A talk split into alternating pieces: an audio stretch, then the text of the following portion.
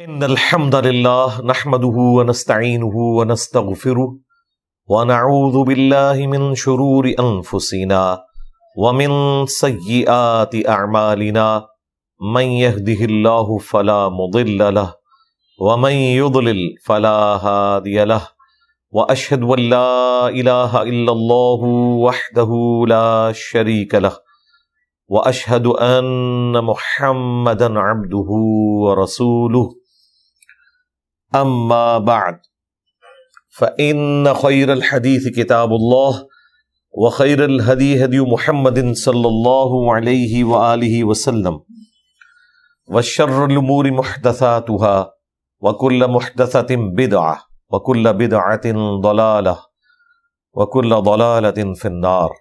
أعوذ بالله السميع العليم من الشيطان الرجيم. من همزه ونفخه ونفثه. بسم الله الرحمن الرحيم. رب اشرح لي صدري ويسر لي أمري واحلل عقدة من لساني يفقه قولي.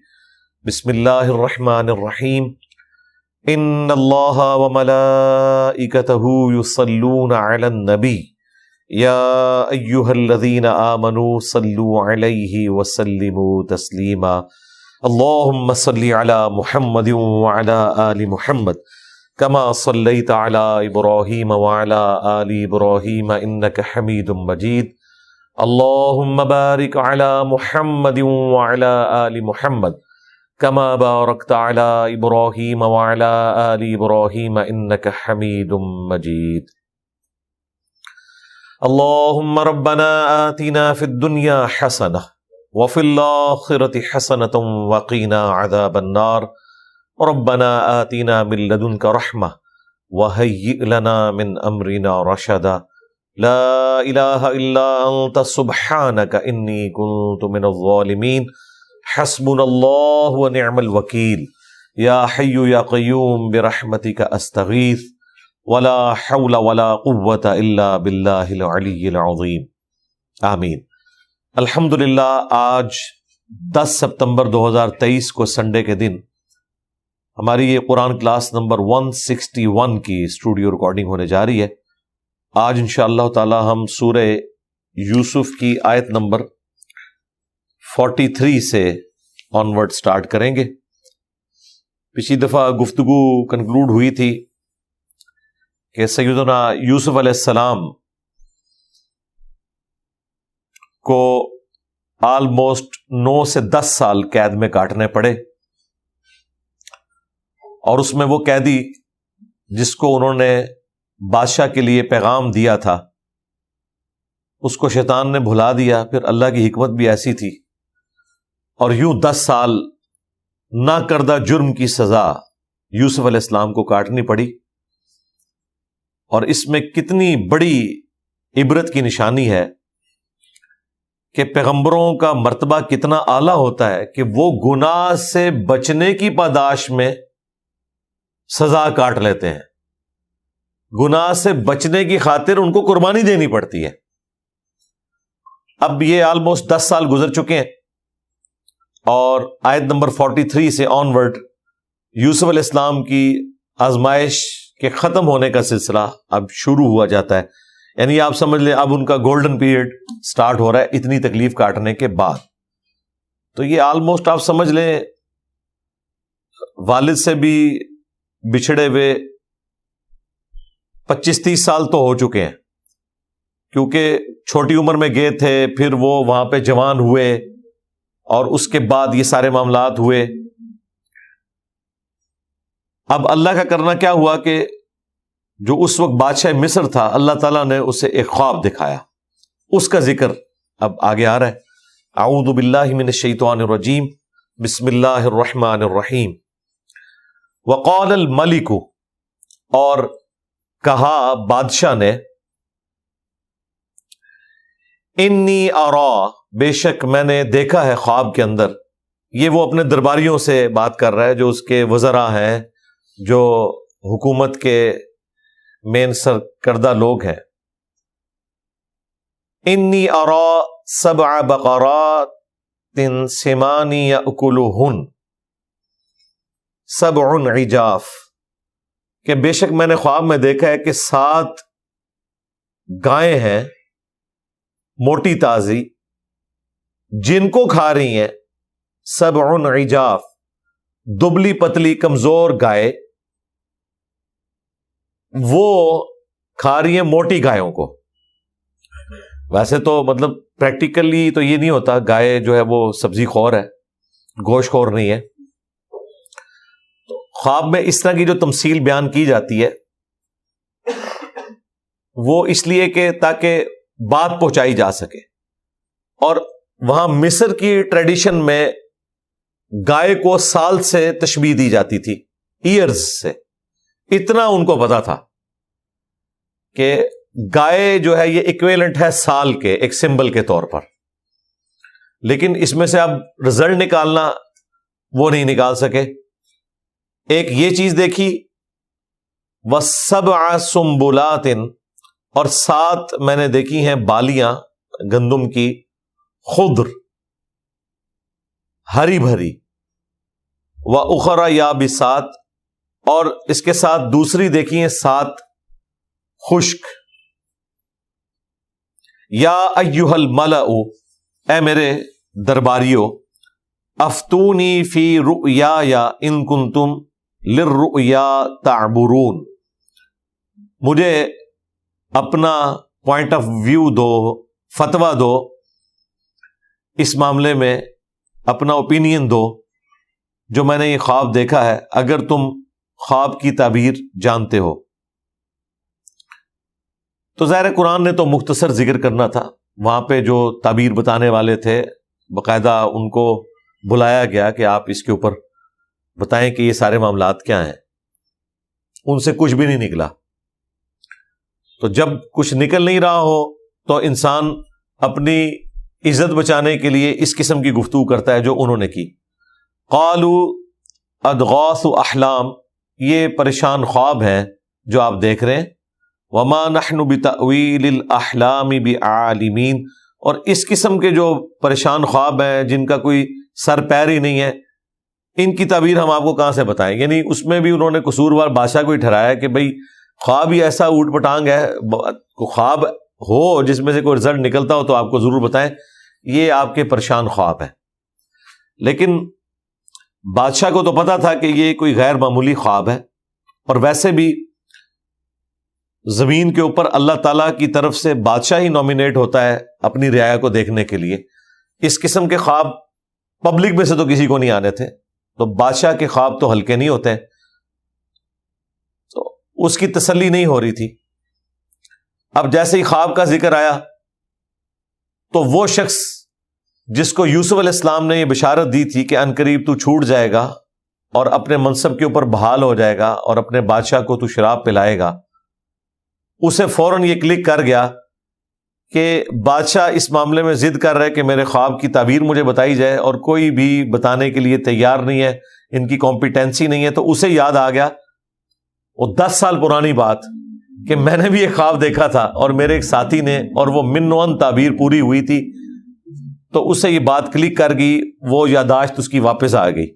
وقال الدی نجا من ہوما تو اس وقت وہ شخص جو ان دونوں میں سے نجات پا گیا تھا، ایک تو سولی چڑھ گیا تھا، دوسرا جو نجات پا گیا تھا، وہ بھی ظاہر ہے اس کے درباریوں میں تھا۔ وہ دکرا امتن تو اسے یوسف علیہ السلام کی یاد آ گئی اتنے عرصہ گزرنے کے بعد۔ تو اس نے بادشاہ سے کہا انا انبی اکم بتویل ہی فرسلون میں آپ کو اس کی تعویل اور تعبیر بتاتا ہوں۔ اگر آپ مجھے قید خانے تک جانے دیں۔ ظاہر بادشاہ کی اجازت کے بغیر تو قیدیوں سے نہیں ملا جا سکتا تھا۔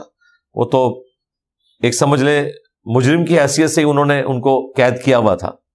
تو اسپیشل اس کے لیے آپ سمجھ لیں ان کو اجازت لینی پڑی۔ اب وہ گیا تو ظاہر ہے کہ اب بات کہاں سے اسٹارٹ کرے۔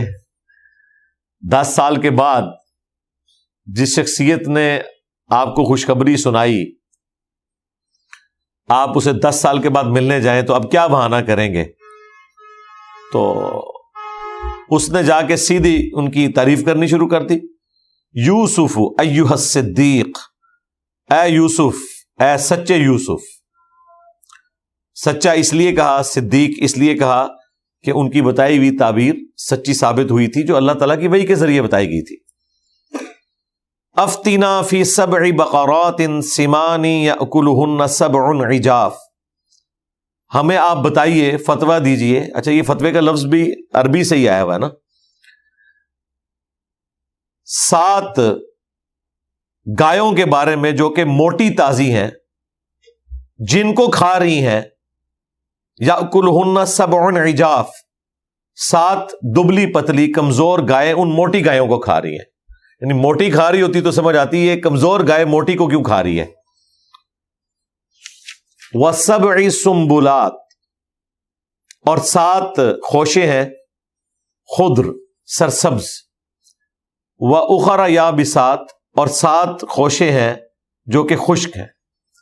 لعلی ارجع الى الناس لعلهم يعلمون بس آپ جلدی سے اب اس کی تعبیر بتائیں تاکہ میں لوگوں کے پاس پلٹ کر جاؤں اور وہ آپ کے علم سے متعلق جان لیں کہ آپ کو اللہ تعالیٰ نے جو کچھ نوازا ہے۔ اب دیکھیں یوسف علیہ السلام نے کوئی اسے گلا شکوا نہیں کیا۔ یہ ایک پیغمبروں کا ہی حوصلہ ہے کہ انہوں نے گلا شکوا کرنے کی بجائے اس کے مسئلے کا حل بتایا۔ تزرعون سبع سنین دعبا انہوں نے کہا، اس کی تعبیر یہ ہے کہ سات سالوں تک تم خوب کاشتکاری کرو گے۔ دب کے۔ یہ پنجابی میں بھی استعمال ہوتا ہے نا۔ دب کے۔ تو یہ دبا عربی کے اندر خوب کاشتکاری کرو گے۔ یعنی وہ جو موٹی تازی گائے جو تم نے دیکھی ہے نا، وہ سال کا تو وہاں پہ ٹریڈیشن تھی کہ اس سے مراد سال ہے۔ اس سے مراد اب یہ ہے کہ سات سال خوب کاشتکاری کے ابھی ہوں گے، بارشیں بھی ہوں گی، دریائے نیل میں بھی پانی آئے گا، سب کچھ ہوگا۔ فما حسد تم تو جو تم کھیتی کاٹو گندم فضرو فی سمبولی تو وہ جو دانے ہیں، ان کو، ان کی بالیوں کے اندر ہی رہنے دینا ہے علادہ نہیں کرنا، کیونکہ علادہ کریں گے تو پھر کچھ عرصے بعد وہ خراب ہو جاتی ہیں۔ جیسے ہی ہیومیڈیٹی کا پیریڈ آتا ہے۔ تو گندم کو اسٹور کرنے کا طریقہ اللہ تعالیٰ نے یوسف علیہ السلام کو بتا دیا کہ گندم کو اسٹور کرنا ہے اور دیکھیں سات سال کے لیے اسٹور ہو سکتی ہے اگر آپ اس کو دانوں کو بالیوں سے الگ نہ کریں۔ باقی بھی آپ دیکھیں اتنے لمبے اسپین کے لیے نہیں، لیکن اچھے خاصے اسپین کے لیے باقی جو فروٹ ہیں وہ بھی اچھی حالت میں رہتے ہیں۔ آپ تربوز پانچ چھ دن کے لیے بھی رکھ دیں، وہ خراب نہیں ہوگا۔ لیکن جیسے ہی اسے کاٹتے ہیں، تو آپ فریزر کے بغیر اسے رکھ نہیں سکتے گرمیوں میں، فوراً خراب ہو جاتا ہے۔ یعنی اس کی وہ کھال ایسی ہے جو اس کی حفاظت کرتی ہے۔ تو گندم کو اللہ تعالیٰ نے ایسا بنایا کہ سال ہر سال تک اگر وہ سٹوں سے دانے الگ نہ کیے جائیں تو وہ اسٹور رہتے ہیں، وہ خراب نہیں ہوتے۔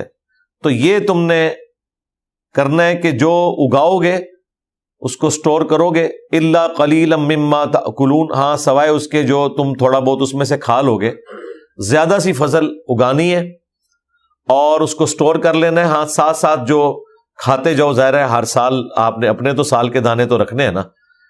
اس سے زیادہ جو ہے، ہر سال اتنے اسٹور کر لو کہ وہ ایک سال کے لیے کافی ہو جائے۔ اور یوں سات سالوں تک گندم کو تم نے اسٹور کرنا ہے۔ سما عتیم امباد کا سب شدات پھر اس کے بعد سخت سال آئیں گے، قحط سالی جن کے اندر ہوگی سات سال۔ یا کل نہ ماں قدم تم لہن۔ اور اس میں پھر تم کھاؤ گے جو تم نے وہ سات سال ذخیرہ کیا ہوگا۔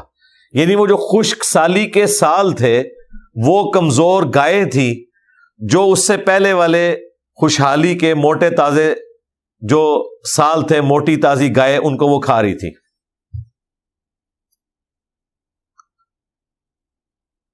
یا کل نہ قدم تم لہن، تو پھر تم اس میں سے کھا لو گے جو تم نے اسٹور کیا ہوگا۔ اللہ کلیل مما تو سوائے اس کے جو تم نے اس میں سے محفوظ کیا ہوگا۔ ظاہر وہ سارا بھی نہیں کھا لینا۔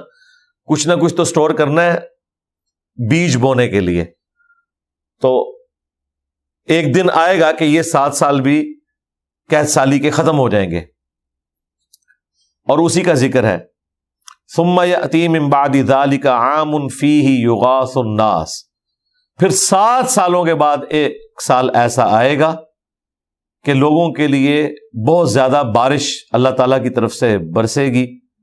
وفی ہی یا سیرون اور اس میں سے تم اپنے پھلوں کا رس بھی نچوڑو گے یعنی فروٹ بھی اگاؤ گے، سات سال تکلیف کے آئیں گے۔ تو یہ آپ سمجھ لیں آلموسٹ چودہ سال والا معاملہ ہو گیا۔ یہ بھی ان کی زندگی میں ایڈ ہوئے ہیں۔ سات سال تک تو معاملہ سیدھے رہے۔ اس کے اگلے سات سالوں کے اندر کیا سالی ہوئی ہے اور پھر یوسف علیہ السلام کے بھائی جو ہیں وہ ان کے پاس آئے ہیں۔ تو یہ سات سال بھی آپ ایڈ کریں جدائی کے۔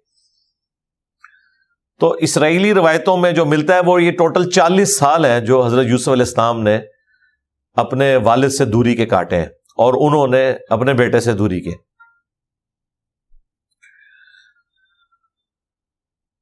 اب یہ جب تعبیر جو ہے وہ بادشاہ کے پاس پہنچی تو ظاہر ہے اس کا جو رسپانس تھا وہ یہی ہونا چاہیے تھا۔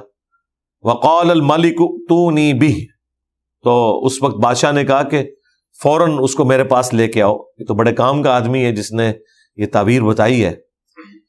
فلما جا رسول تو پس جب رسول آیا ان کے پاس، رسول یہاں کاسد کے معنوں میں ہے۔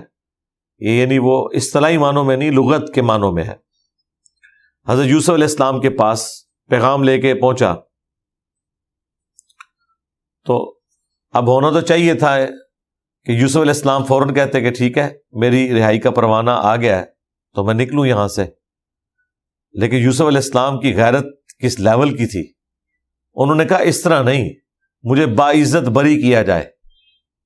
جو میرے اوپر یہ جھوٹا الزام لگا کر میری زندگی کے دس سال مجھ سے چینے گئے، تو انہوں نے بادشاہ کے قاصد کو بھی واپس کر دیا کہ میں اس رہائی کے اوپر ایگری نہیں ہوں، جب تک کہ مجھے کلیئر نہ کیا جائے ان عورتوں کے حوالے سے کہ جنہوں نے مجھے مجبور کیا برائی کے اوپر، برائی کا راستہ تو وہ اختیار کر رہی تھی اور جیل مجھے کاٹنی پڑی۔ اسی کے بارے میں وہ حدیث ہے صحیح بخاری اور مسلم کے اندر کہ نبی الاسلام نے فرمایا کہ اللہ تعالی یوسف علیہ السلام کے اوپر رحم کرے۔ اگر میں ان کی جگہ ہوتا تو بادشاہ کے قاصد کی بات ایکسپٹ کر لیتا۔ یہ نبی الاسلام نے اپنی ایک آرزی کا اظہار کیا اور یوسف علیہ السلام کی تعریف کی کہ یوسف علیہ السلام اس قدر غیرت مند تھے کہ جو ان کا جائز حق تھا، اس کو بھی لینے سے انکار کر دیا، تا وقت کہ انہیں اس مقدمے میں کلیئر نہ کیا جائے۔ تو یہ بہت بڑے تعریفی کلمات ہیں نبی الاسلام کے، یوسف علیہ السلام کے بارے میں۔ تو جب وہ قاصد آیا تو انہوں نے کہا کہ ربک۔ انہوں نے کہا واپس جاؤ اپنے رب کے پاس۔ یہ دیکھ لیں، یہ ربک کا ورڈ پھر آیا ہے بادشاہ کے لیے۔ یعنی رب کا لفظ بادشاہ کے لیے بھی استعمال ہو سکتا ہے۔ عربی زبان کے اندر یہ جائز ہے۔ فس الما بال نسوت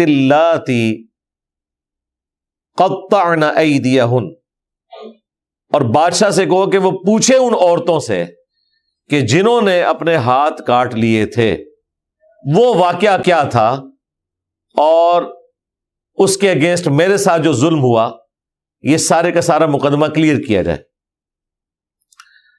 ان ربی بھی کئی دہن علیم اور بے شک میرا پروردگار ان عورتوں کے مکر سے خوب واقف ہے۔ تو اب ظاہر بادشاہ نے بلوا لیا ان عورتوں کو۔ علما خطب کن روتن یوسف۔ تو بادشاہ نے کہا کہ تم عورتوں کا کیا معاملہ تھا جب تم نے یوسف علیہ السلام کو بلایا تھا، بہلانے کی، ورگلانے کی کوشش کی تھی۔ ان نفسی، اپنے نفس کی برائی کے لیے۔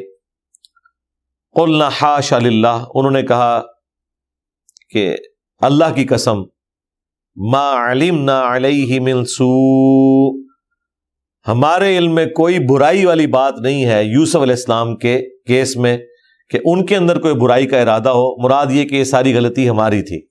ہم نے اس میں کوئی برائی والی بات نہیں دیکھی۔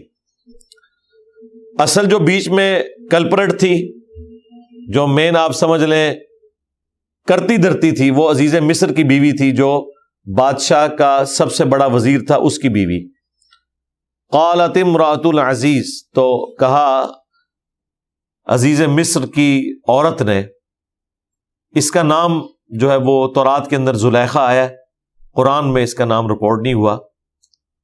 اور پھر اسرائیلی روایتوں میں یہ بھی مشہور ہو گیا کہ بعد میں اللہ تعالیٰ نے اس کو جوان کر دیا اور یوسف علیہ السلام کی شادی بھی ہوگی اور وہی انہوں نے اس فلم میں بھی فلمایا ہوا ہے۔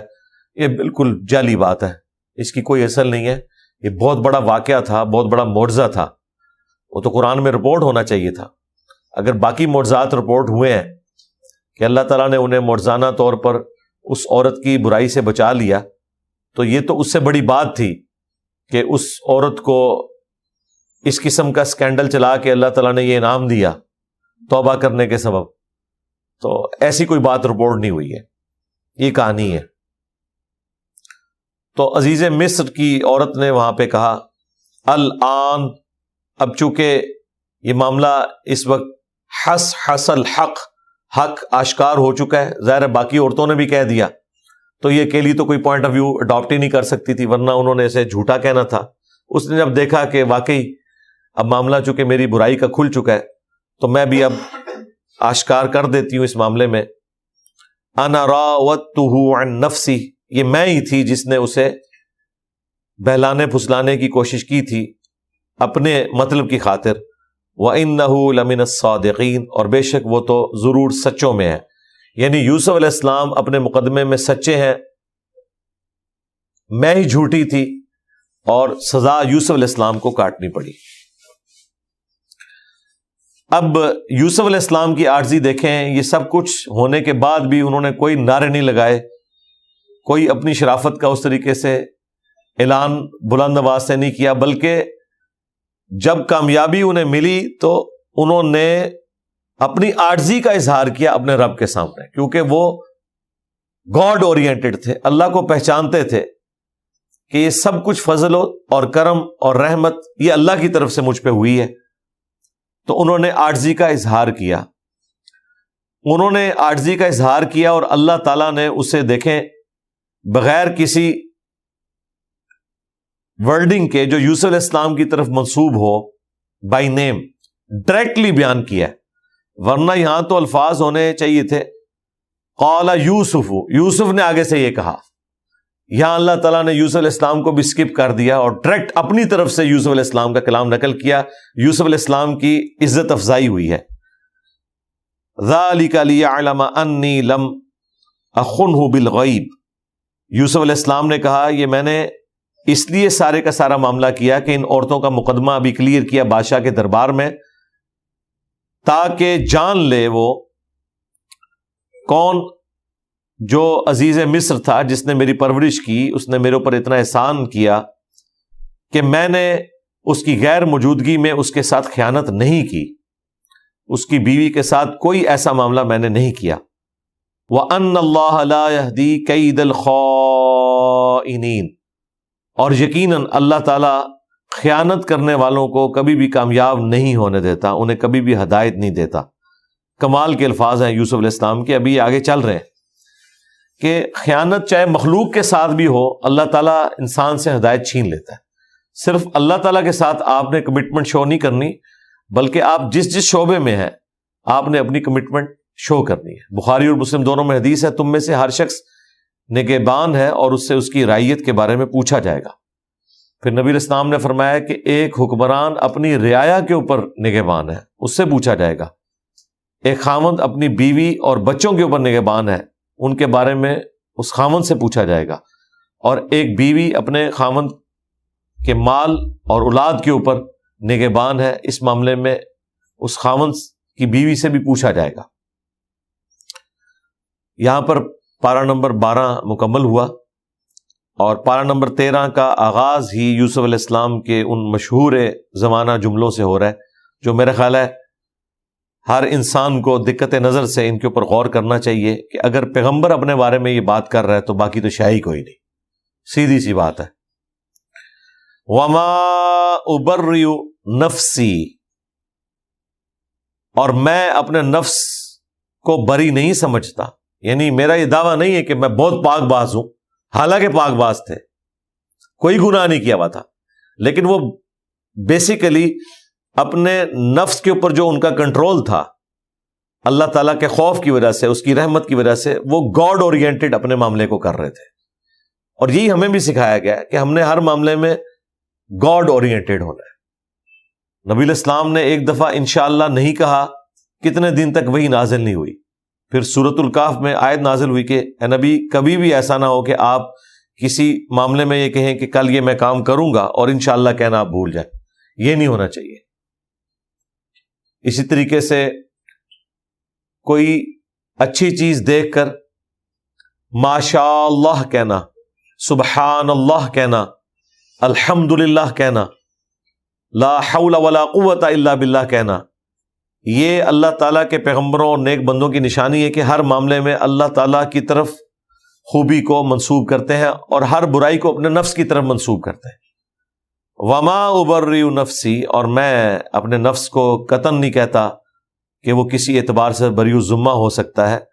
ان نفس تم بسو بے شک نفس تو ہمیشہ برائی کی طرف مائل کرتا ہے۔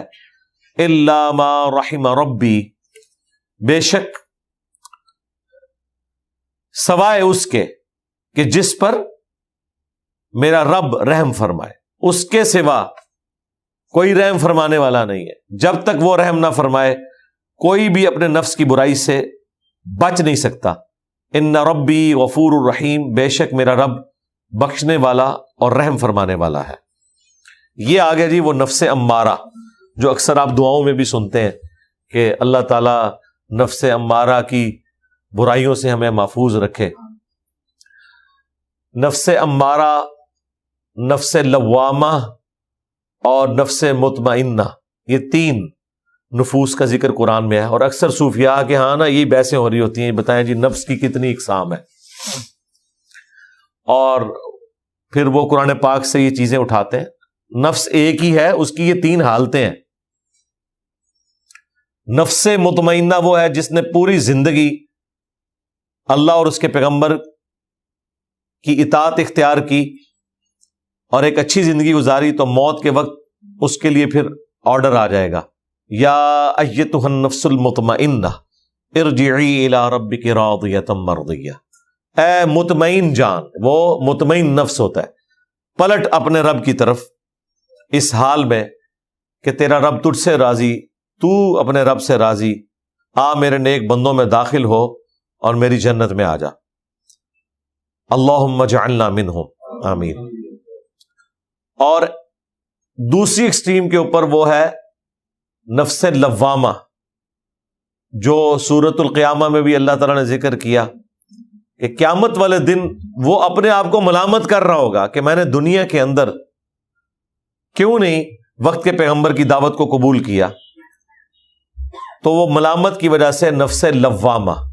اللہ تجعلنا منہم۔ اللہ تعالیٰ ہمیں ان میں سے نہ کرے۔ اور ایک یہ نفس کی حالت ہے جو تھرو آؤٹ آپ کی زندگی میں چلتی ہے کہ نفس برائی کی طرف مائل کرتا ہے اور شیطان اس میں پھونکے مارتا ہے۔ اللہ تعالیٰ نے اسے بیلنس کیا ہے۔ صحیح مسلم میں حدیث ہے کہ ایک جن اور ایک فرشتہ اٹیچ کر دیا ہے جن برائی کی طرف بلاتا ہے، وہ شیطان اور فرشتہ اچھائی کی طرف۔ ایک صحابی نے جرت کر کے پوچھا یارس اللہ، آپ کے ساتھ بھی آپ نے فرمایا ہاں میرے ساتھ بھی ہے، لیکن اللہ تعالیٰ نے اسے متی کر دیا۔ تو میرے ساتھ جو اٹیچ شیطان تھا، جن تھا، وہ متی ہو گیا یعنی مسلمان ہو گیا، وہ مجھے اچائی کی طرف ہی بلاتا ہے۔ لیکن نبی الاسلام کے بعد کسی شخص کے لیے بھی ایسی گارنٹی نہیں ہے۔ تو نفس نے برائی کی طرف ہی آمادہ کرنا ہے۔ ایک تو وہ جن ہے، پھر فی نفسی جو نفس ہے، انسان کا نفس خواہشات کے ساتھ گندا ہوا ہے۔ اللہ تعالیٰ نے اٹریکشن رکھی ہے نفس کے لیے۔ بخاری اور مسلم دونوں میں حدیث ہے کہ اللہ تعالیٰ نے جنت کو ناگوار چیزوں سے ڈھانپ رکھا ہے اور جہنم کو خوشگوار چیزوں سے ڈھانپ رکھا ہے۔ یعنی ہر وہ چیز جو طبیعت کو لبھاتی ہے، اچھی لگتی ہے، وہ جہنم کی طرف لے جانے والی ہوتی ہے۔ اللہ یہ کہ جسے خوف خدا ہو تو اسے تو پھر مشکل اعمال کرنا بھی آسان ہو جاتا ہے، لیکن عموماً برائی کے اندر اللہ نے لذت رکھی ہے۔ تو جنت کو ناگوار چیزوں سے ڈھانپ رکھا ہے۔ ناگوار چیز کیا؟ رزق حلال کمانے کی تکلیف مشکل کام ہے۔ گرمیوں میں روزے رکھنا، روزانہ پانچ وقت نماز پڑھنا، غسل کی تکلیف، بال بچوں کی معیشت والا معاملہ، یہ تکلیف ہر معاملے میں تکلیف کے ذریعے ہی آپ اللہ تعالیٰ کو اوبے کرتے ہیں۔ تو یہ اللہ تعالیٰ نے ظاہر ہے کہ وہ ناگوار چیز ہے، لیکن جنت کی طرف لے جانے والی۔ اور ہر برائی کا کام جو خوشگوار نظر آتا ہے، وہ جہنم کی طرف لے جانے والا ہے، کیونکہ اللہ تعالیٰ نے جہنم کو شہوات کے ساتھ ڈھانپ دیا ہوا ہے۔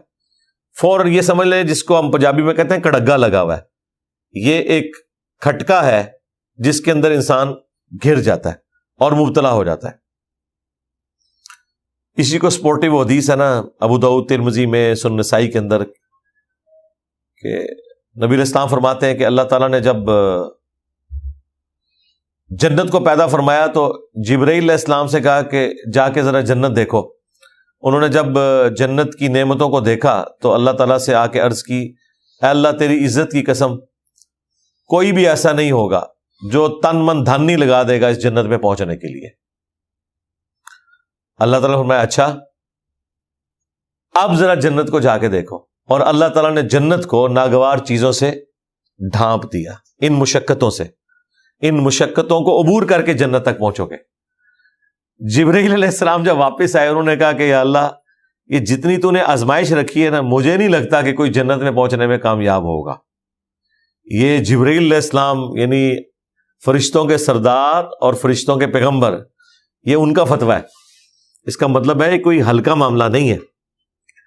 پھر اللہ تعالیٰ نے کہا کہ جاؤ جہنم کو دیکھو۔ جہنم کو دیکھا، اس کے عذابات کو دیکھا۔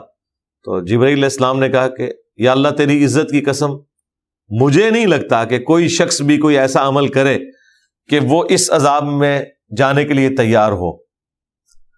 پھر اللہ تعالیٰ نے جہنم کو شہوات سے خوشگوار چیزوں سے ڈھانپ دیا اور جبرئی علیہ السلام سے کہا کہ اب ذرا جائیں نا۔ اب جب جبرئی علیہ السلام گئے اور واپس آئے تو اللہ تعالیٰ فرمایا ہاں اب سنا۔ انہوں نے کہا، یا اللہ، مجھے نہیں لگتا کوئی بھی شخص جہنم میں جانے سے بچ سکے گا۔ جتنا اٹریکٹ فل تو نے جنت کو بنا دیا اب دیکھیں، یہ جہنم جو اللہ تعالیٰ نے اتنی اٹریکٹ فل بنائی ہے دنیا میں وہ چیزیں حرام کر دی ہوئی ہیں۔ لیکن آخرت میں، جنت میں پہنچ کے وہی چیزیں انعام بھی ہیں۔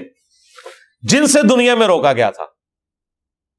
وہی چیزیں انلمیٹڈ انعام کی شکل میں اس کا مطلب ہے کہ یہ جو روکنا ہے، یہ ایک زندگی کا، پچاس سال کا، ساٹھ سال کا، کسی کے لیے ستر سال کا، اس میں سے بھی پہلے بیس، پچیس سال تو ویسے ہی نکال دیں، ہوش ہی نہیں ہوتی بندے کو۔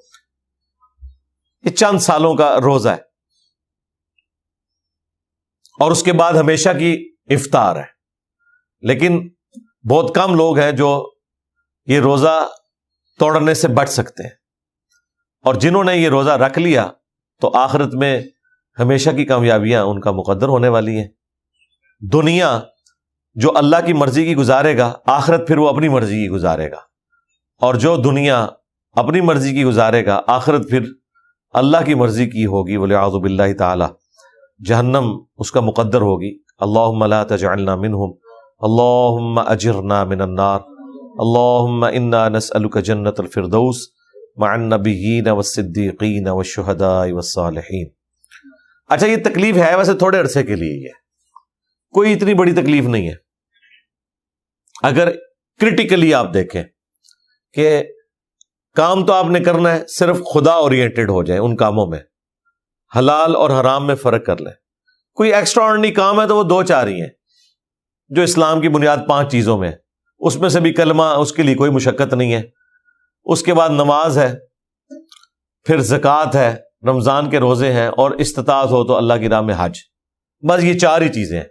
باقی تو کام آپ نے کرنے ہی کرنے ہیں یہ ایکسٹرا کام ہے جو آپ کو کرنے پڑ رہے ہیں۔ باقی جتنے بھی کام آپ کرتے ہیں وہ اگر کسی نے کمانا ہے تو وہ کافر نے بھی کمانا ہے، مسلمان نے بھی کمانا ہے، نافرمان نے بھی کمانا ہے، اور تاب فرمان نے بھی کمانا ہے، صرف اس میں یہ دیکھ لے کہ میں حلال ذریعے سے کماؤں گا۔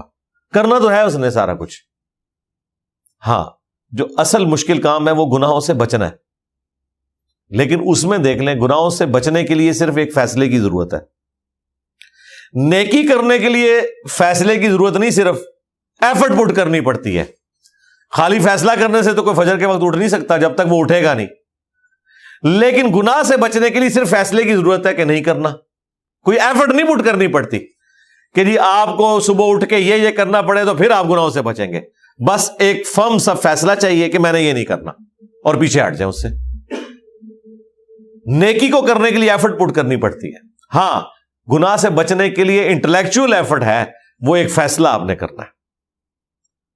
اس فیصلہ کرنے کے بعد اللہ تعالیٰ کی مدد ہے آپ کے ساتھ۔ ان شاء اللہ تعالیٰ اگر کوشش کریں گے۔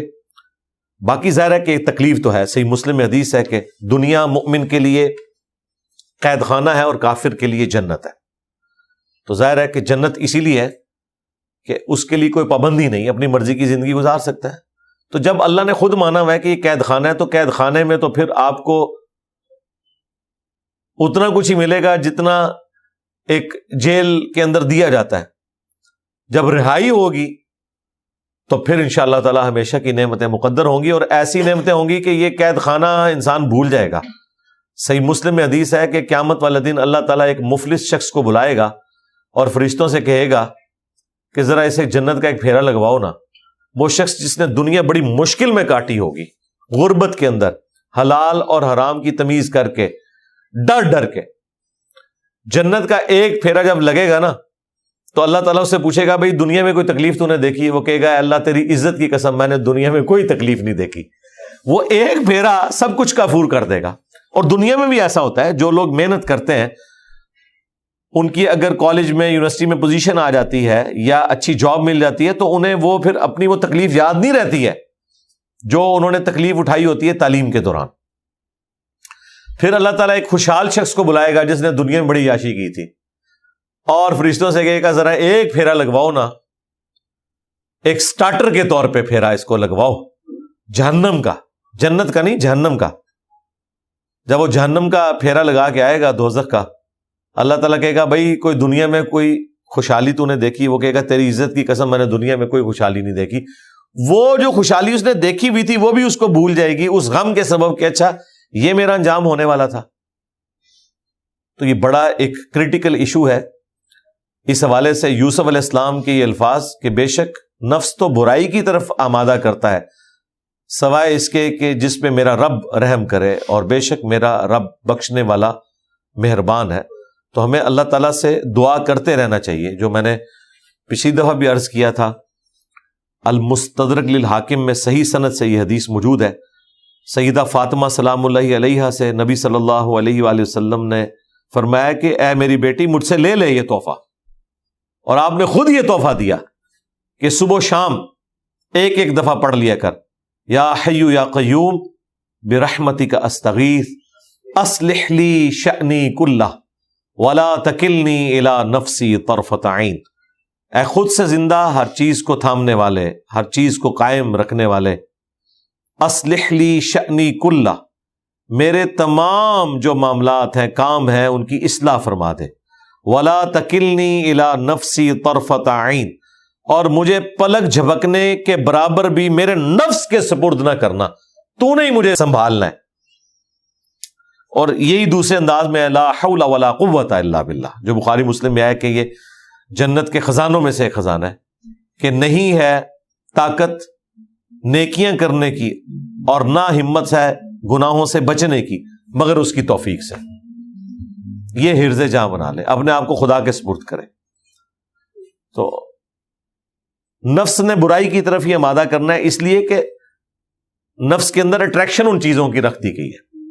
البتہ اسے اوور کم کرنا ہے آپ نے، تو اس کے لیے وہی کی تعلیمات ہے اور اندر سے جو اچھائی کی آواز آتی ہے اور اندر گواہی دیتا ہے کہ یہ کام غلط ہے، مجھے نہیں کرنا۔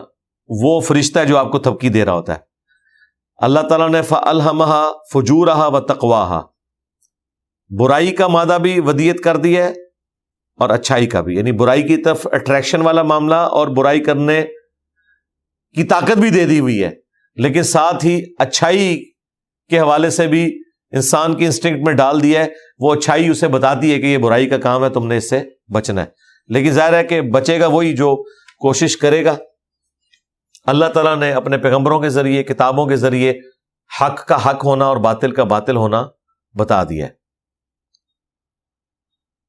اب ظاہر ہے کہ جب یہ سارے کا سارا معاملہ کھل گیا اور یوسف علیہ السلام آزاد ہو کے بادشاہ کے پاس آ گئے تو اس کا ذکر اب ہونے جا رہا ہے۔ وقال الملک تو نی بھی تو بادشاہ نے کہا کہ لے آؤ ان کو، یوسف علیہ السلام کو میرے پاس۔ استخلص ہوں لنفسی، میں انہیں اپنے خاص ذات کے لیے چن لوں گا۔ یعنی میں ایک خاص وزیر انہیں بنا لوں گا، اپنا ایک مشیر بنا لوں گا۔ فلم کر بس جب انہوں نے ان سے گفتگو کی، اس بادشاہ نے یوسف علیہ السلام کے ساتھ اولا ان نقل یوم الدینہ مکین امین۔ تو وہ بڑا یعنی مطمئن ہوا۔ ظاہر کہ ابھی تک تو غائبانہ تعارف تھا۔ یوسف علیہ السلام کے ساتھ جب ڈسکشن ہوئی تو انہیں اندازہ ہوا کہ یہ تو بہت انٹلیکچوئل آدمی ہے، ذہین آدمی ہے۔ اور یہ ہماری حکومت کے دوام کے لیے ایک بہترین انسان ہے۔ تو اس نے آگے سے کہا کہ آج کے دن سے آپ ہمارے ہاں محترم ہیں قابل اعتماد امانت دار انسان ہے، ہمارے یعنی اس دربار کے اہم ترین بندے ہیں۔ اور ظاہر ہے کہ وہ پھر اسی دوران عزیز مصر فوت ہو گیا تھا۔ اور یوسف علیہ السلام کو وہ والی پوسٹ مل گئی، عزیز مصر والی یعنی بادشاہ کا جو سب سے بڑا وزیر تھا۔ سیکنڈ ٹو کنگ اب جب یوسف علیہ السلام سے اس نے کہا کہ میں آپ کو اسپیشل مرتبہ دوں گا اپنے دربار کے اندر میں آپ کو اپنے لیے خاص کر لیتا ہوں۔ تو یوسف علیہ السلام نے پھر موقع غنیمت جانتے ہوئے یہ بات کی۔ قال، جعلنی علی خزائن الارض انہوں نے کہا کہ مجھے آپ جو زمین کے خزانے ہیں یعنی اس زمانے میں تو ظاہر ہے یہ گندمی خزانہ ہوا کرتی تھی، آج بھی ہے۔ یہ تو ٹیکنالوجی کی وجہ سے تھوڑا پیراڈائم شفٹ ہوا ہے۔ لیکن آج بھی اگر ٹیکنالوجی ختم ہو جائے تو دنیا میں خزانے تو انہی کے پاس ہیں جن کی زمین اگاتی ہے، جہاں پہ بھیڑ بکریاں، گائے، بھینس زندہ رہ سکتی ہیں۔ وہی علاقے بچیں گے، باقی تو نہیں بچ سکتے۔ تو اس زمانے میں مال مویشی، آج بھی ہمارے پنجاب میں مال بولا جاتا ہے ان جانوروں کے لیے، یہ مال ہے۔ کھیتی باڑی، یہ جتنے خزانے ہیں حکومت کے، ان کے اوپر مجھے آپ مقرر کر دیں انی حفیظ علیم۔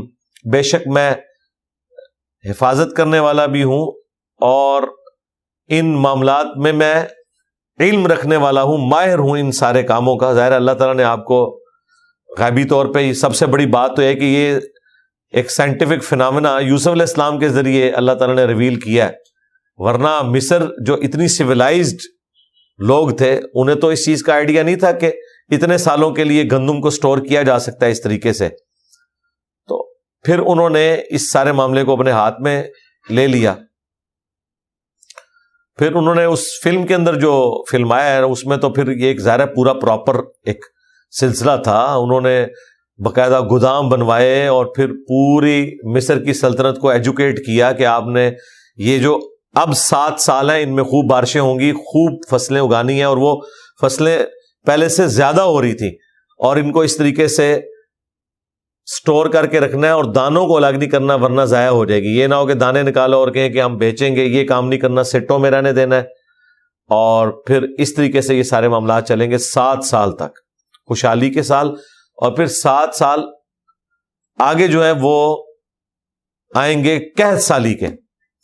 تو اس کے لیے پورا ایک پلان کرنا تھا، وہ سارے کے سارے معاملات، انہوں نے پھر باقاعدہ اس ایران والوں نے فلم میں، اس ڈرامے سیریل کے اندر پورے فلمائی ہے ایک ایک چیز۔ اور واقعی ظاہر اتنا آسان کام تو نہیں ہوا ہوگا۔ سات سال یہ سارے کے ساری پلاننگ اور سارے معاملات۔ یعنی آپ سمجھ لیں وہاں کے وزیر خزانہ بھی بن گئے اور معیشت کے وزیر بھی بن گئے، عزیز مصر بھی بن گئے، یوسف علیہ السلام۔ اب اللہ تعالیٰ فرماتا ہے وہ کزا علی کا مکن یوسف فل اور یوں ہم نے یوسف علیہ السلام کو زمین میں اقتدار دے دیا۔ ظاہر ہے کہ بادشاہ کے بعد سیکنڈ پوسٹ ہے، تو سارا کچھ اختیار اس کے پاس آ جانا تھا۔ منہا حیث یشا وہ جہاں چاہے وہ رہ سکتے تھے زمین میں۔ نصیب برحمتنا من نشا اور ہم اپنی رحمت سے عطا فرماتے ہیں جسے چاہتے ہیں۔ ولا ندیع اجر المحسنین اور ہم نیکوکاروں کا اجر کبھی بھی ضائع نہیں ہونے دیتے۔ لیکن سرکار یہ اس اجر تک پہنچنے کے لیے اتنی مشقت بھی ان کو کاٹنی پڑی ہے، اتنی تکلیف بھی۔ اپنے باپ کی جدائی اور پھر دس سال کی قید اور یہ تکلیف جو الزامات کے، اس کے بعد اللہ تعالیٰ نے کہا کہ ہم نے وہ اجر ضائع نہیں کیا۔ والا اجر الآخرتی خیر الدین آمنو اور جو آخرت کا اجر ہے، وہ تو سب سے بہتر ہے، ان لوگوں کے لیے جو ایمان لانے والے ہیں۔ وہ کانو یا اور اپنے رب سے ڈرنے والے ہیں، تقوی کی روش اختیار کرنے والے ہیں۔ اب یہ بڑی کانٹے کی بات ہے، اس اعتبار سے کہ دنیا میں جتنا بھی انعام مل جائے، اس انعام کے کم ہونے کے لیے یہی کافی ہے کہ وہ ہمیشہ کے لیے نہیں ہے۔ اس کے بعد یوسف علیہ السلام کتنے عرصہ زندہ رہے ہوں گے؟ اگر اوور آل ان کی زندگی کا اسپین دیکھیں تو چالیس سال کی جو جدائی ہے، اس کے بعد چالیس سال کا وہ والا انعام تو نہیں ملا ہوگا۔ تو اللہ تعالیٰ نے فرمایا کہ آخرت کا جو اجر ہے وہ تو ابھی باقی ہے، جو بہتر ہے اور نہ ختم ہونے والا بھی ہے۔ اس میں ہمارے لیے بھی تسلی ہے کہ دنیا میں اگر کسی کو نیکوکاری کا بدلہ نہ ملے، یہ نہ ہو کہ ہر شخص یہ کہ میں نے جیل کاٹی ہے تو اب مجھے بھی کوئی پرائم منسٹر کا عہدہ مل جائے یا میں بھی کوئی کونسلر یا وزیر اعلیٰ بن جاؤں تو نہیں۔ اللہ تعالیٰ فرمایا کہ آخرت کا اجر جو ہے وہ تو اصل اجر وہ ہے جو باقی ہے۔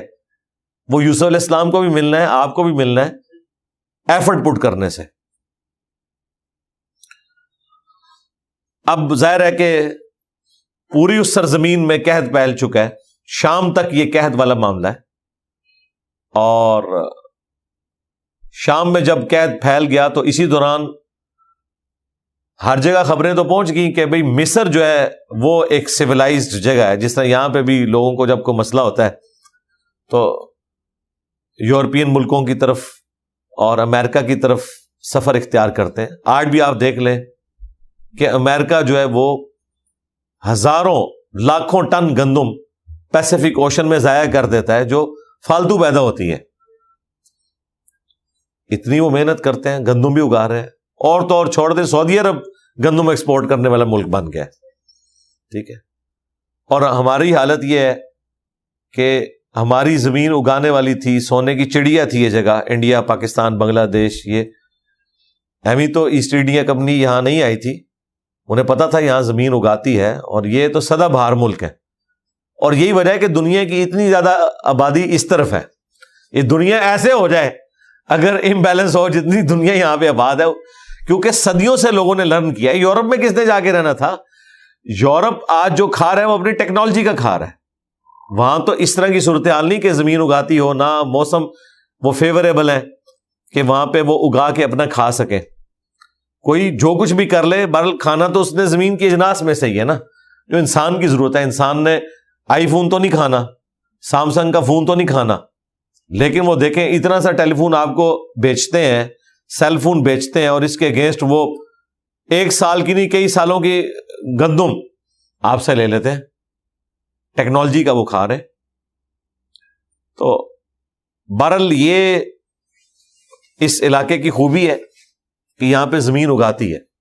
تو اس زمانے میں مصر کو ایڈوانٹیج تھا دریائے نیل کا اور دنیا میں ایک سویلائزڈ ایک وہ نیشن بھی تھی۔ اس حوالے سے دور دور تک یہ خبر تو پہنچ چکی تھی کہ انہوں نے کوئی ایسا بندوبست کیا ہوا یا یہ خبر نہ بھی پہنچی ہو تب بھی اس حوالے سے تو پتا تھا کہ وہاں جانے سے کوئی نہ کوئی معاملہ حل ہو جائے گا۔ ان کے پاس تو اور کوئی چارہ نہیں تھا۔ تو اگر بھوکا ہی مرنا ہے تو تھوڑی ایفرٹ کر کے مرے۔ تو یوسف علیہ السلام کے بھائی شام سے مصر کا سفر اختیار کرتے ہیں اپنے والد کی اجازت سے۔ اور انہیں بالکل نہیں پتا کہ اس وقت مصر کا حاکم ہمارا اپنا بھائی ہے، جس کے ساتھ ہم نے یہ ظلم کیا تھا۔ ورنہ تو شاید وہ وہاں سے نکلتے بھی نہ کہ شاید ہمیں وہ سزا نہ دے۔ اب اللہ تعالیٰ نے یہاں سے روئے سخن اس کی طرف موڑ دیا ہے کہ وہ بھائی نکل پڑے ہیں گندم کی تلاش میں۔ کوئی نگاہ مار کے انہوں نے گندم نہیں اگائی ہے۔ کوئی معجزہ ظاہر نہیں ہوا، دنیا کو اللہ نے بقدر ایفرٹ رکھا ہوا ہے۔ چند دانوں کی محتاجی ہے ہر انسان کو، خواہ وہ پیغمبر ہو یا پیغمبر کی اولاد ہو، جو سورت المائدہ میں آیا کہ عیسا ان کی ماں کھانا کھانے کے محتاج تھے۔ تو انسان کے ساتھ تو یہ کمزوری اللہ تعالیٰ نے جوڑ دی ہوئی ہے۔ ایک کھانے پینے کی کمزوری، دوسری ٹائلٹ کی کمزوری، جو کھایا اس کو نکالنا بھی ہے۔ تیسری نیند کی کمزوری بغیر سوئے ہوئے آپ پرفارم ہی نہیں کر سکتے۔ چوتھی بڑھاپے کی کمزوری جو وقت کے ساتھ ساتھ آپ کے اوپر آنا ہی آنا ہے۔ اور پانچویں الٹیمیٹ کمزوری کہ آپ نے مر جانا ہے۔ اور یہ پانچ کی پانچ کمزوریاں اوور کم اس دنیا میں نہیں ہو سکتی، جنت میں ہوگی۔ جو بخاری مسلم میں آئے کہ نہ موت آئے گی، نہ بدحالی آئے گی، نہ اللہ تعالیٰ کبھی ناراض ہوگا۔ نہ بڑھاپا آئے گا اور ہمیشہ تیس سال کی عمر رہے گی اور ہمیشہ کی زندگی۔ یعنی یہ ساری کی ساری چیزیں جو دنیا میں کمزوری تھی وہ آخرت میں ختم۔ نیند بھی نہیں ہے، ٹوائلٹ بھی کوئی نہیں۔ بخاری مسلم میں آئے، خوشبودار ڈکار آئے گی، سب کچھ ہزم اور بھوک بھی نہیں۔ اب آپ سوچ رہے ہوں گے کہ اگر بھوک نہیں ہے تو کھانے کا مزہ کیوں آئے گا؟ کھانے کی لذت کی وجہ سے۔ اللہ تعالیٰ نے کھانے میں لذت رکھی ہوگی۔ وہاں پہ انسان لذت کی وجہ سے کھا رہا ہوگا۔ کیونکہ بھوک بھی ایک کمزوری ہے، جنت میں بھوک نہیں ہے۔ اور ٹوائلٹ میں جانا، کھانے کے بعد آپ کو یہ فکر لگ جائے کہ پتہ نہیں اب کھانے سے میرا پیٹ خراب ہو جائے گا یا پیٹ خراب نہ بھی ہو، تب بھی ٹوائلٹ جانا ایک مشقت والا کام ہے۔ وہ بھی اللہ تعالیٰ نے ختم کر دیا، ایک ڈکار آئے گی، سب کچھ ہزم پھر آپ جناب کھانا پینا شروع کرتے ہیں۔ اور جو آپ کھا رہے ہیں، اس کو فنا بھی کوئی نہیں۔ جیسے ہی آپ انگوروں کا گوشہ توڑیں گے، دوبارہ سے اتنا ہی اگائے گا۔ اور توڑنے کی بھی ضرورت نہیں، جو خواہش کریں گے وہ آپ کے سامنے آ جائے گی۔ خدام آپ کے سامنے پیش کرنے کے لیے۔ میرا خیال ہے جو کوئی الٹیمیٹ سوچ سکتا ہے نا، اس دنیا کی زندگی میں اس سے بڑھ کر ہے۔ اسی لیے تو سورہ سجدہ میں آیا کہ ہم نے اپنے پرہیزگار بندوں کے لیے وہ وہ نعمتیں چھپا رکھی ہیں، ان کی آنکھوں کی ٹھنڈک۔ جو وہ جانتے بھی نہیں ہیں کہ کیا کچھ اللہ نے چھپا رکھا ہے۔ اور یہی آیت نبی الاسلام نے تلاوت کی، بخاری مسلم میں آتا ہے اور کہا کہ اللہ تعالیٰ فرماتا ہے کہ میں نے اپنے بندوں کے لیے وہ وہ نعمتیں جنت میں رکھی ہیں چھپا کے کہ جن نعمتوں کا گمان بھی کسی کے دل پہ نہیں گزرا، کسی آنکھ نے وہ نعمت دیکھی بھی نہیں، کسی کان نے سنی بھی نہیں۔ کسی دل پر اس کا کھٹکا بھی نہیں گزرا۔ کوئی امیجن بھی نہیں اس کو کر سکتا۔ یہ تو صرف مثال کے لیے ہوتا ہے نا فروٹ ہورے اور یہ سارے معاملات، یہ صرف سمجھانے کی حد تک ہے۔ جو اصل معاملہ ہے، وہ ایسا ہے کہ آپ اس کو امیجن بھی نہیں کر سکتے۔ آپ کی سوچ سے زیادہ۔ میں تو صرف اس تصور کے ساتھ ہی حیران ہو جاتا ہوں کہ آپ کو موت ہی نہیں آنی۔ یہ کوئی چھوٹی چیز ہے؟ آپ کو بڑھاپا ہی نہیں آنا۔ آپ سے رب نے کبھی ناراض ہی نہیں ہونا۔ باقی ساری چیز تو بعد میں یہی جو انسان کے لیے ایک ٹینشن ہے کہ خدا ناراض نہ ہو جائے، میرے ساتھ کیا کرے گا؟ ہمیشہ کی زندگی مقدر۔ اللہ جعلنا منہم مع النبیین والصدیقین والشہداء والصالحین لیکن دنیا کے اندر تو بہرحال یہ آپ نے مشقت اٹھانی ہے، اور وہ یوسف علیہ السلام کے بھائیوں کو بھی اٹھانی پڑی۔ اور اس میں جو ایک اور لطیف سا اشارہ جو میں آبزرو کرتا ہوں اپنی زندگی میں کہ اگلا زمانہ کتنا مبارک دور اس حوالے سے ہوتا تھا۔ باقی تو ہمارے دور کی کئی خوبیاں اس زمانے کی خامیوں کے اوپر حاوی ہیں۔ لیکن یہ جو ایک خوبی تھی کہ انسان کی ٹوٹل مشقت دو وقت کی روٹی ہوتی تھی، بس۔ اگایا کھایا اللہ کو یاد کیا رات کو سو گئے۔ ٹھیک ہے۔ آج ہماری ضروریات ہی پوری نہیں ہوتی۔ اور وہ ضروریات بھی اگر آپ لسٹ ڈاؤن کریں تو ایٹی پرسینٹ ان کاموں کے اوپر آپ کے بجٹ کا لگ رہا ہے ہر گھر کے بجٹ کا جس کو ہم اوائڈ بھی کر سکتے تھے۔ اگلے زمانوں میں تو یہ معاملات نہیں ہوتے تھے لیکن آج وہ ہماری زندگی کا حصہ بن چکے ہیں۔ اور پھر دیکھیں جس علاقے میں آپ ہیں، وہیں آپ اگائیں گے اور کھائیں گے۔ دیٹس آل دوسرے علاقے میں رہنے والے لوگ وہ اپنا اگائیں گے اور کھائیں گے۔ یہ نہیں ہے کہ آم جو ہے وہ ملتان سے چل پڑا ہے اور یہاں جیلم میں اس نے پہنچنا ہے، اسلام آباد میں پہنچنا ہے، اس کا انتظار ہو رہا ہے۔ جیلم میں جو اپنا فروٹ اگتا ہے، جو ان کو سوٹ کرتا ہے، وہ کھائیں، تازہ کھائیں۔ اس لیے آپ کو قرآن میں جو واقعات ملتے ہیں باغات سے متعلق کھیتیوں سے متعلق، وہ اس لیے کہ یہی انسان کی ٹوٹل زندگی ہوا کرتی تھی۔ یہ تو چند سو سال کی گیم ہے جس میں یہ سارے کا سارا معاملہ تل پٹ ہوا ہے۔ ادروائز پوری انسانی ہسٹری وہ تو اسی طریقے سے سادگی سے ہی گزری ہے۔ دو وقت کی روٹی کے لیے۔ اب تو ضروریات اتنی زیادہ ہیں کہ روٹی تو اس میں سے ایک بہت چھوٹا فیکٹر رہ گیا۔ آپ کیلکولیشن کریں کہ آپ جو کھاتے پیتے ہیں نا، اگر آپ اس کی ویلو نکالیں تو آپ کو حیرانگی ہوگی کہ شاید بیس پرسینٹ بھی مشکل سے بنے۔ ایٹی پرسینٹ اور معاملات کے اندر۔ مطلب آج کے دور کے اندر بجلی کا بل کتنی بڑی ایک تکلیف دہ چیز ہے۔ گیس کا بل، مکانوں کے کرائے، انٹرنیٹ کا خرچہ۔ ہاں۔ نئے نئے موبائل فونوں کی لت پڑی ہوئی لوگوں کو۔ پھر سواریاں، اتنی اتنی مہنگی سواریاں۔ یہ ساری کی ساری چیزیں اگر آپ دیکھیں تو ہمارے بجٹ کا میجورٹی حصہ ان کاموں میں جا رہا ہے کہ جو آج سے چند سو سال پہلے تصور ہی بلکہ آج سے سو ڈیڑھ سو سال پہلے بھی آپ چلے جائیں تو ان میں سے بہت کم چیزیں ہیں جو ہمارے یوز کے اندر ہوتی تھی۔ بس روٹی کی گردی ساری زندگی گھومتی تھی۔ تو یہاں پہ یوسف علیہ السلام کے بھائیوں کے اس آنے سے بھی آپ کو اندازہ ہوگا کہ ان کی ٹوٹل زندگی اسی کے اوپر ڈپینڈنٹ تھی، ٹوٹل کائنات یہی تھی ان کی۔ ان شاء اللہ تعالیٰ اگلی دفعہ آیت نمبر ففٹی ایٹ سے نیکسٹ رکو بھی اسٹارٹ ہوگا اور یوسف علیہ السلام کے بھائیوں کا یوسف علیہ السلام کے پاس آنا ان شاء اللہ تعالیٰ یہ بھی ڈسکس ہوگا۔ اللہ تعالیٰ سے دعا ہے، جو حق بات میں نے کہی، اللہ تعالیٰ ہمارے دلوں میں راسک فرمائے۔ اگر جذبات میں میرے منہ سے کوئی غلط بات نکل گئی تو اللہ تعالیٰ ہمارے دلوں سے دھو ڈالے، ہمیں معاف بھی فرما دے۔ کتاب و سنت کی تعلیمات پر عمل کر کے دوسرے بھائیوں تک پہنچانے کی توفیق عطا فرمائے۔ سبحانک اللہم و بحمدک، اشہد واللہ الہ الا انت، استغفرک و اتوب الیک، وما علینا الا البلاغ المبین۔ جزاکم اللہ خیرہ